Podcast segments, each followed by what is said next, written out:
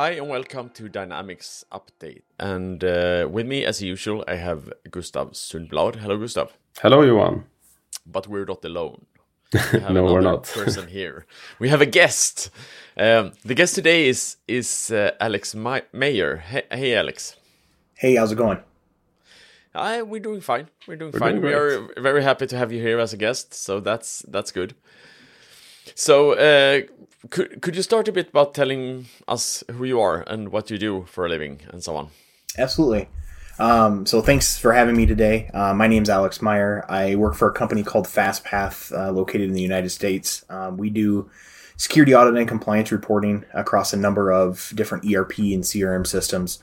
Uh, my focus area has been in the Microsoft space, uh, specifically the business applications uh, space, um, being able to help with you know uh, helping customers meet their different auditory uh, requirements whether that's um, you know uh, SOX compliance or Sarbanes-Oxley in the United States GDPR JSOX um, whatever that uh, requirement may be. Um, and so that's kind of where uh, we step in and help those customers meet those needs.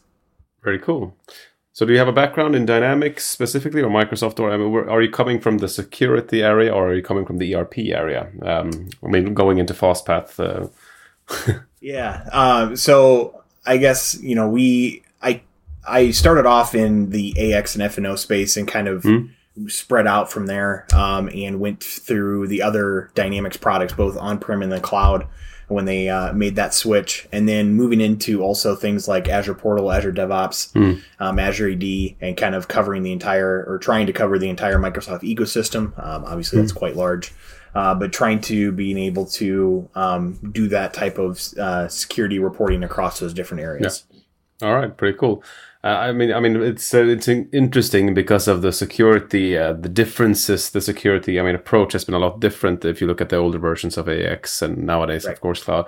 Uh, there was like a big difference between a, a functional consultant working with ERP um, and the only guy or girl who knew about the security oriented was like the infra uh, resource that installed the system. They had to know about Kerberos. And then if you look at the lot, uh, majority of the uh, on-prem installations um, back then, uh, a lot of people were admin basically when it came to that that kind of like division of responsibility. Uh, and then we're not even talking about like the real um, MT security nowadays. Uh, and I think you were into that before the call as well, You Johan. The the relationship between the like security and license. It's a, it's a whole different ball game, right? And then I haven't even mentioned like like you brought up here the whole compliance part where you have to be like regulatory compliance is also another. It's a very, it quickly becomes very complicated. So I, I understand there is a need for um, a better understanding. We I used to have a guy. Um, um, he was working solely with explaining the Microsoft license model. Uh, that was like his sole responsibility, and it was a full time job just just to understand that like the jungle of licensing. Uh, and nowadays, when licensing is connected to security, it becomes even more complicated as one, but also like important. It's critical. You have to have to work with it, right?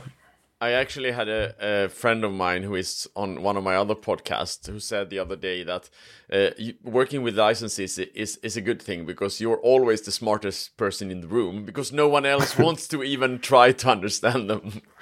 No, exactly. That's that's really true. So, so um, yeah, so so I mean, one of the interesting parts here as well is that before, as long as the user needed like a full operations license, then you were fine. You could give them admin, and it didn't really matter. But but uh, I'm guessing that that uh, you're working a lot right now with with uh, since Microsoft broke apart the licensing and all of a sudden you need to figure out if they ne- actually need that retail license or if they just need like the finance license yeah um, so you know going back to like ax 2012 um, and initially the first part of uh, when um, fno uh, went live right the only licensing model was the um, entry point based licensing, right? Which basically boiled down to what access did you have to menu items in the system, and each menu item then had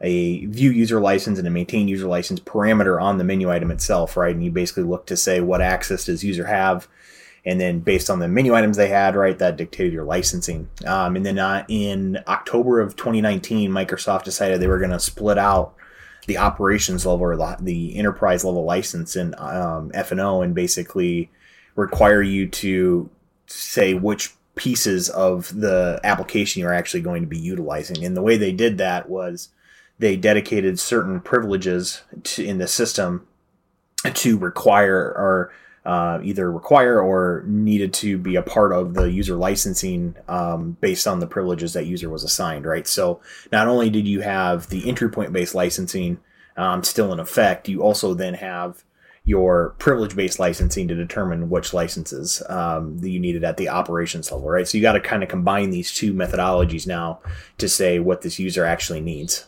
Um, so that's that's been the um, you know obviously been difficult for especially for users that are if you're coming into the system brand new after that it's not as big of a deal. But if you're upgrading from or going through a renewal period right from um, initial um, if you implemented prior to october 2019 and you had the old licenses and now you're implementing this new or uh, up or going through your renewal right then it becomes a little bit harder of a task to uh, to actually um, perform yeah, it becomes. I think I understand it completely, and I think uh, a lot of people, if you understand these things from a complex level, that's one thing. But normally, a lot of people going into these projects, it's like um, a number of 365 F&O projects I've been in. It's like somewhere in the middle of the project, uh, someone brings up, uh, we need to discuss licenses because we need to fill in this, like this. a lot of the, these things, you need to think about them going in. Uh, right. With the 365 connection, you need to have this tenant discussion. You need to understand how this works, of course. And I've been in a number of projects before where, well, it's like we need to fill in this like template of um, how many people are working, and it becomes like a two-hour workshop where you're gonna like uh, do a subset of every entire process across the organization. How do they work? Um, yeah, it's it's too complex complicated to do that. So, um, pro tip is to kind of see, try to analyze it as early as possible and have it as a moving target because it is what it is. Right.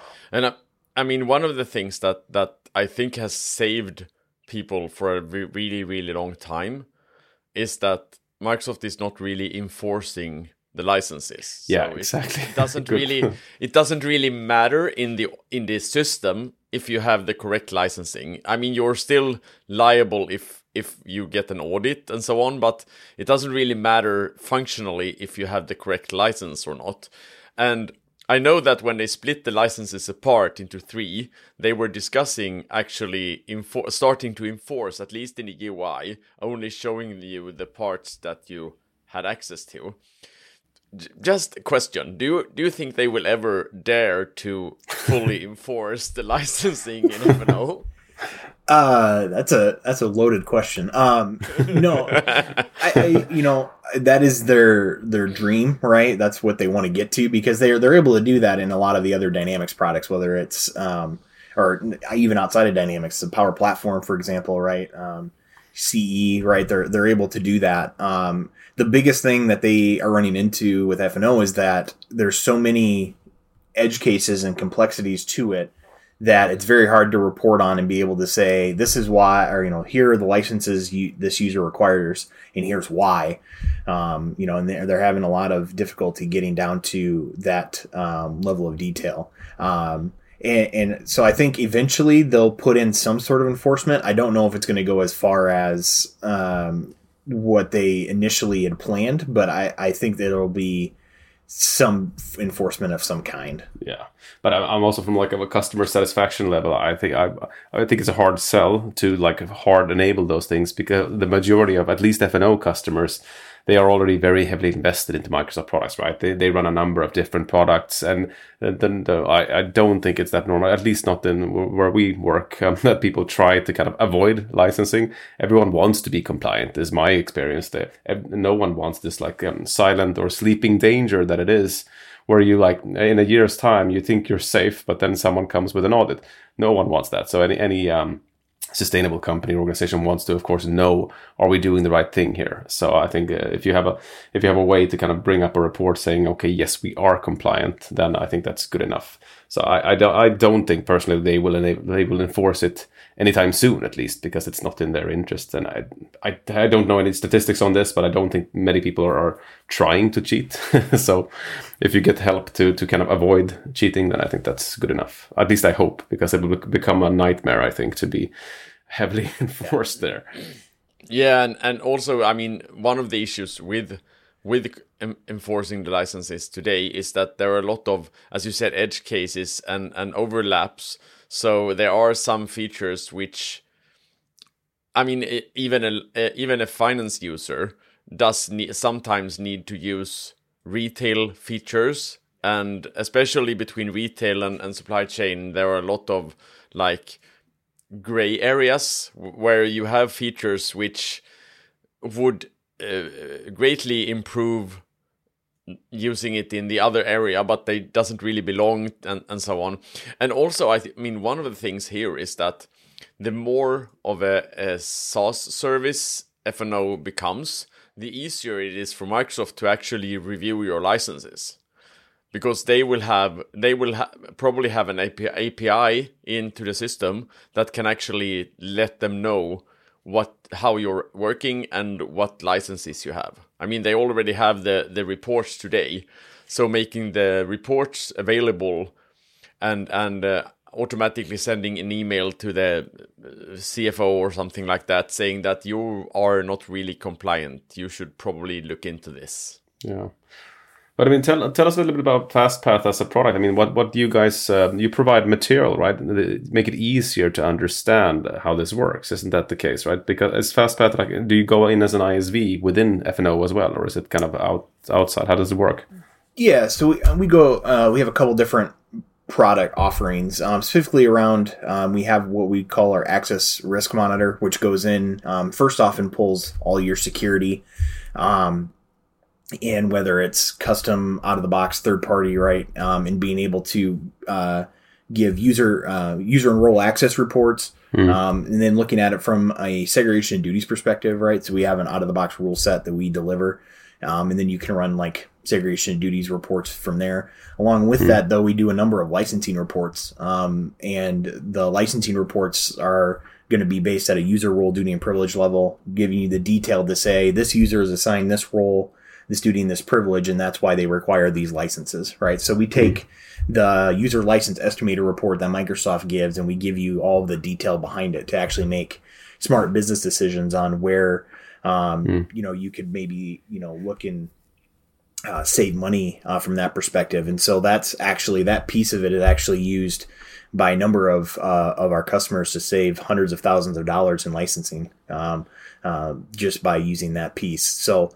um, you know that that's one piece. We also have like an audit trail module that would be um, the the uh, similar to like your database log to help mm-hmm. with tracking changes that users are making in the system. We have an identity manager tool that does, you know, uh, compliant user provisioning. So being able to look at the risk that you're, if you want to go in and make a change to a user role assignment, right, being able to see the risk that that's going to introduce into your system before you actually assign it.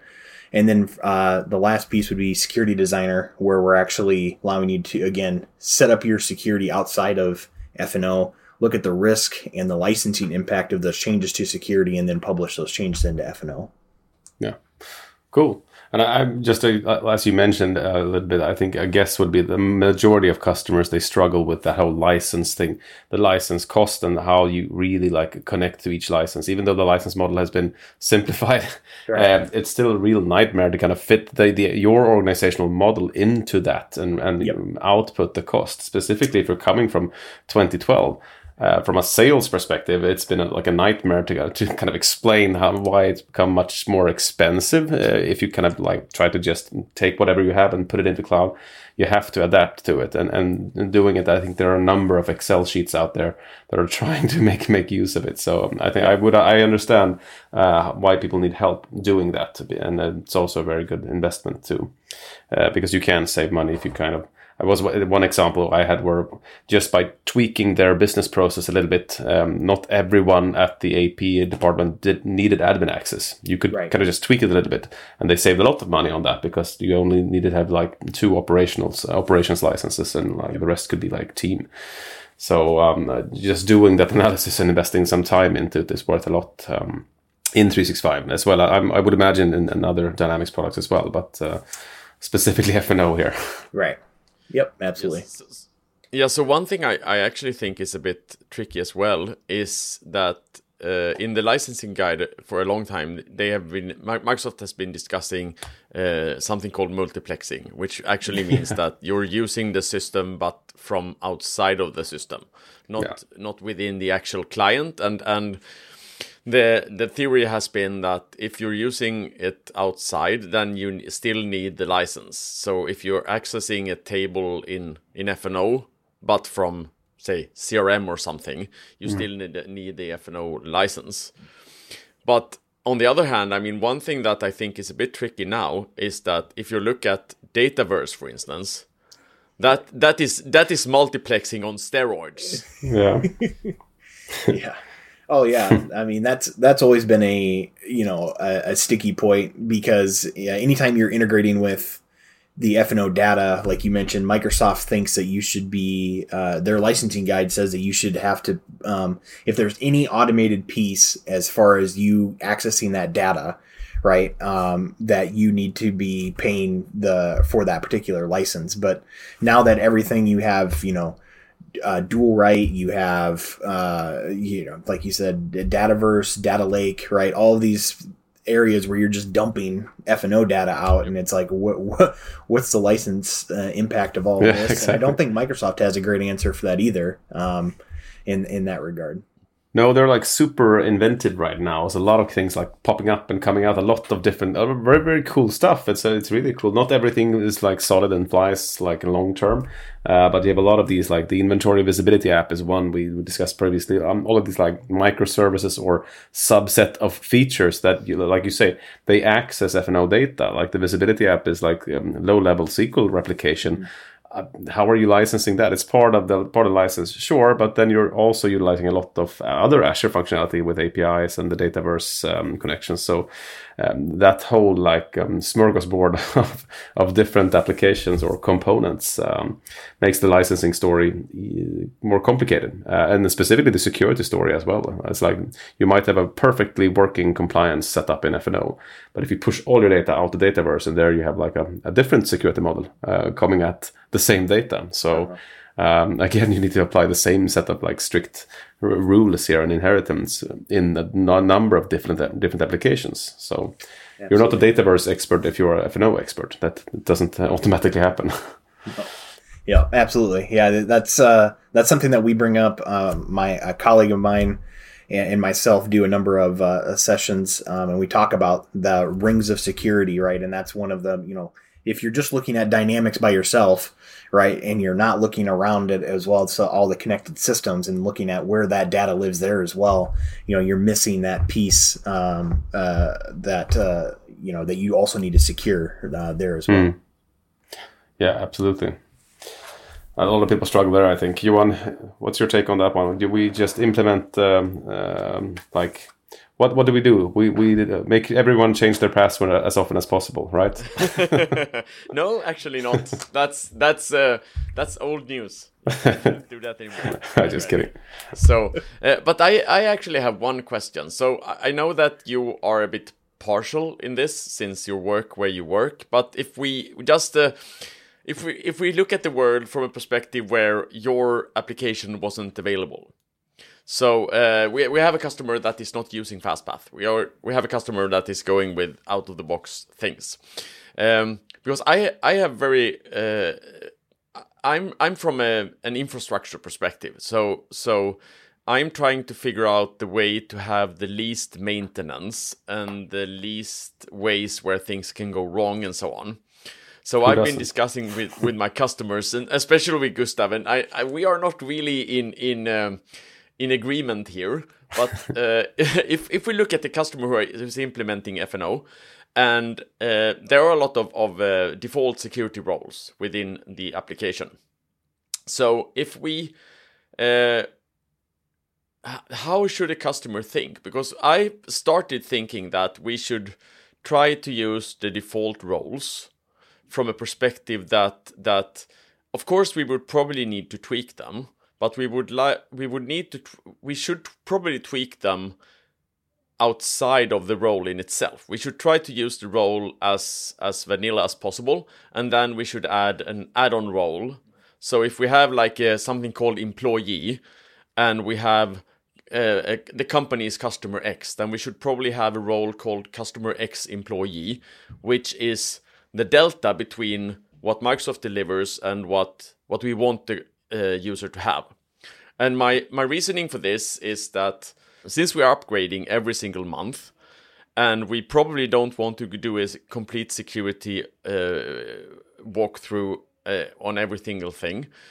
Uh, maybe we should use the default role because the default role will follow the upgrades and the features and so mm, on. Yeah. And we don't need to do manual work for every single feature adapting our own roles.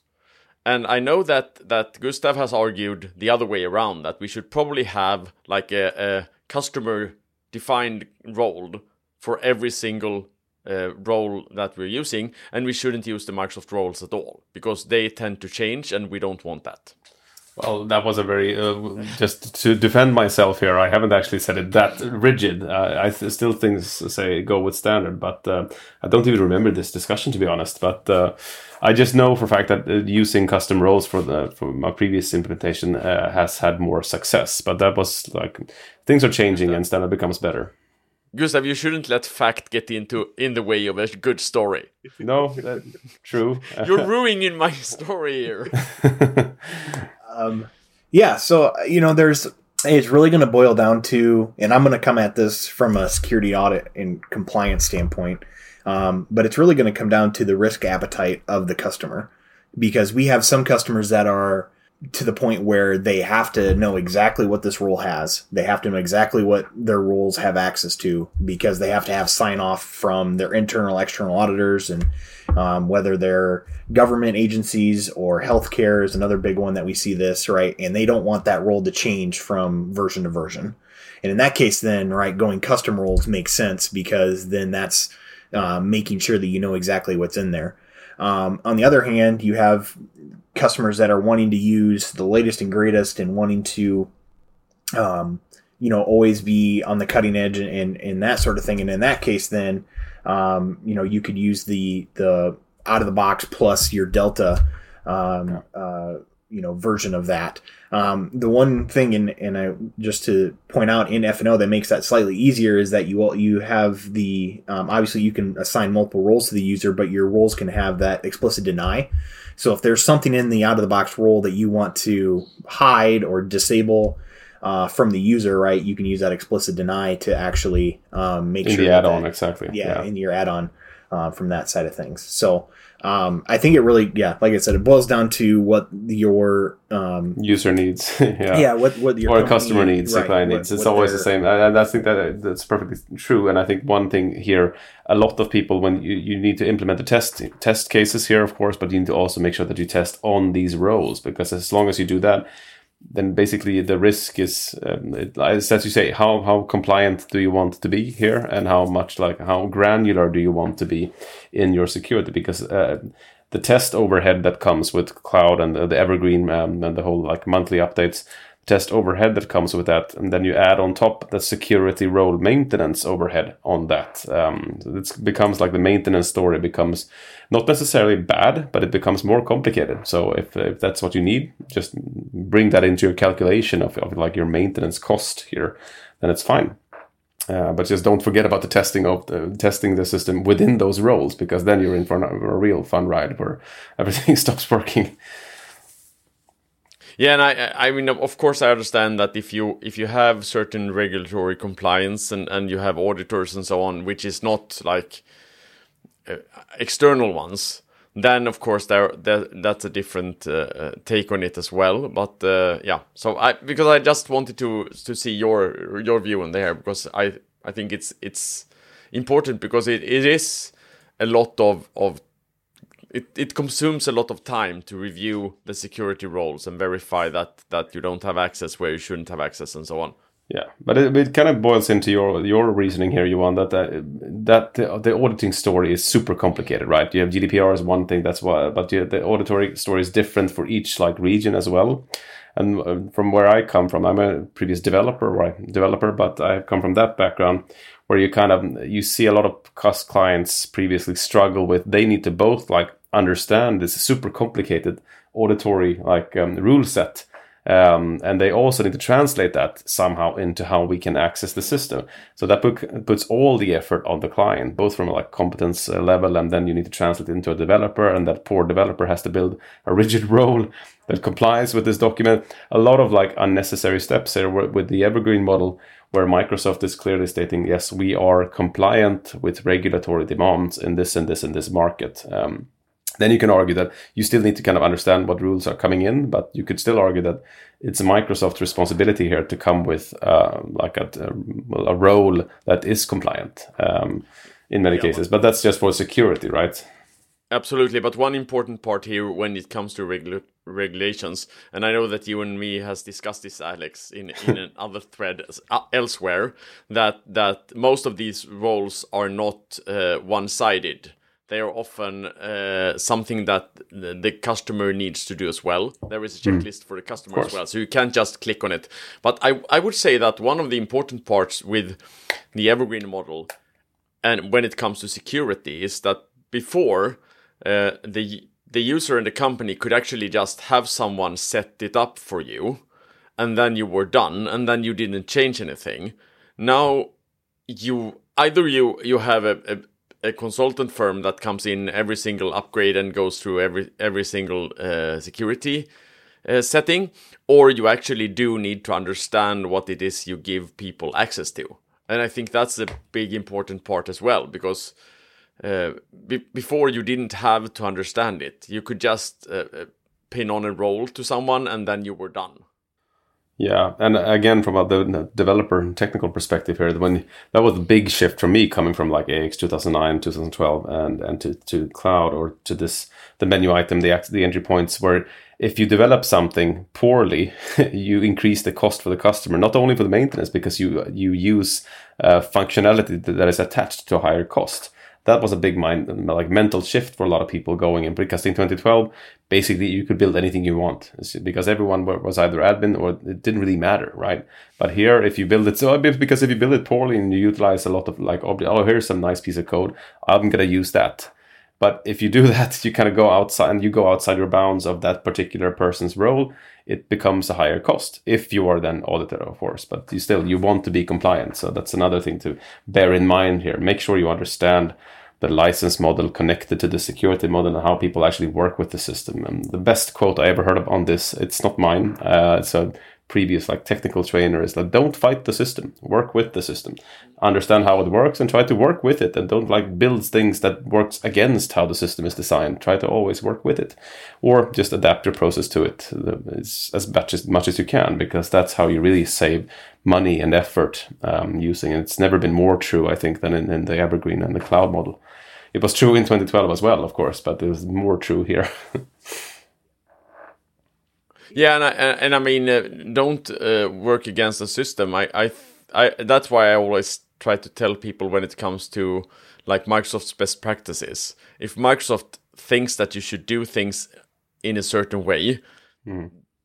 I mean, you should probably do it in that way. Otherwise, you're you're fighting an uphill battle every yeah. single time, especially when you call support, because the first question you will get is, "Why did you do this?"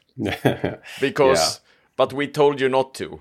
Yeah. But exactly but you told us that's that's the thing right? That's the key. You need to understand how the system is designed or how, how microsoft thinks it's going to go and especially now the roadmap and i think the systems or tools like fastpath and other like helpful guides guidance here makes it easier for clients to adapt. So the, a lot of a lot of things comes there as well. Either you have a lot of good people working with you, you could do that as well, but there, you always have a need for good tools or good like uh, explanations. How does the system work? Otherwise, you put a lot of effort on on your own team to kind of be be the experts in everything, including regulatory compliance, which is not always the case. It's kind of the least uh, knowledgeable area, I think, in many projects. It comes in last, at least. Are we compliant? uh, yes. Okay. Let's go live tomorrow. Have someone checked the security roles? yes, oh, okay. Exactly. No, we didn't. Damn. Uh, yeah, I, I try to avoid. I mean, I'm always in those workshops, but I try to avoid those like the plague. Like, okay, now we're going to have like user mappings workshop here. Oh no! so how many accounts payable clerks do we have? What's an accounts payable clerk? Oh, okay, let's start there. those are those are, but it is fun because then you you get in the end you get like like a good output out, out of it, and it's never 100% accurate anyway. Uh, so you still need to, and I think that's the key. Like you said as well before, previously it was like install and forget. The only thing, the only the only time you had an issue in 2012 was when you tried to start it or log in, and you got like the limit because you actually hit the limit of users in your license. That was like the only time. Now you really need to, to do a review and audit, um, uh, not only to stay compliant, of course, but also to kind of okay, what are we doing? We're buying this company in like a year, or we're trying to implement them to stay ahead uh, and to to inform Microsoft that this is happening, etc. So you need to bear that in mind as well, not only from compliance perspective, but from performance perspective as well, to make sure that everyone is using the system the correct way. All right, uh, I think we've actually hit our our sort of uh, arbitrary time limit. limit here. so uh, we would like to thank you a lot for for uh, coming on the podcast with Absolutely. us because it's it's been really interesting to talk to someone who who does this for a living. Yeah, yeah. absolutely. Yeah, thank you guys for having me. It's uh, been been fun to, to chat, and I always like chatting about security audit and compliance. I know that's not normally a uh, fun topic in licensing, but um, yeah, I like to talk about it. So I'm happy to be happy to come on. It was a pleasure having you. Thank you so much, Alex. Thank you. Thank you. Have a nice evening. Thank you. Bye bye.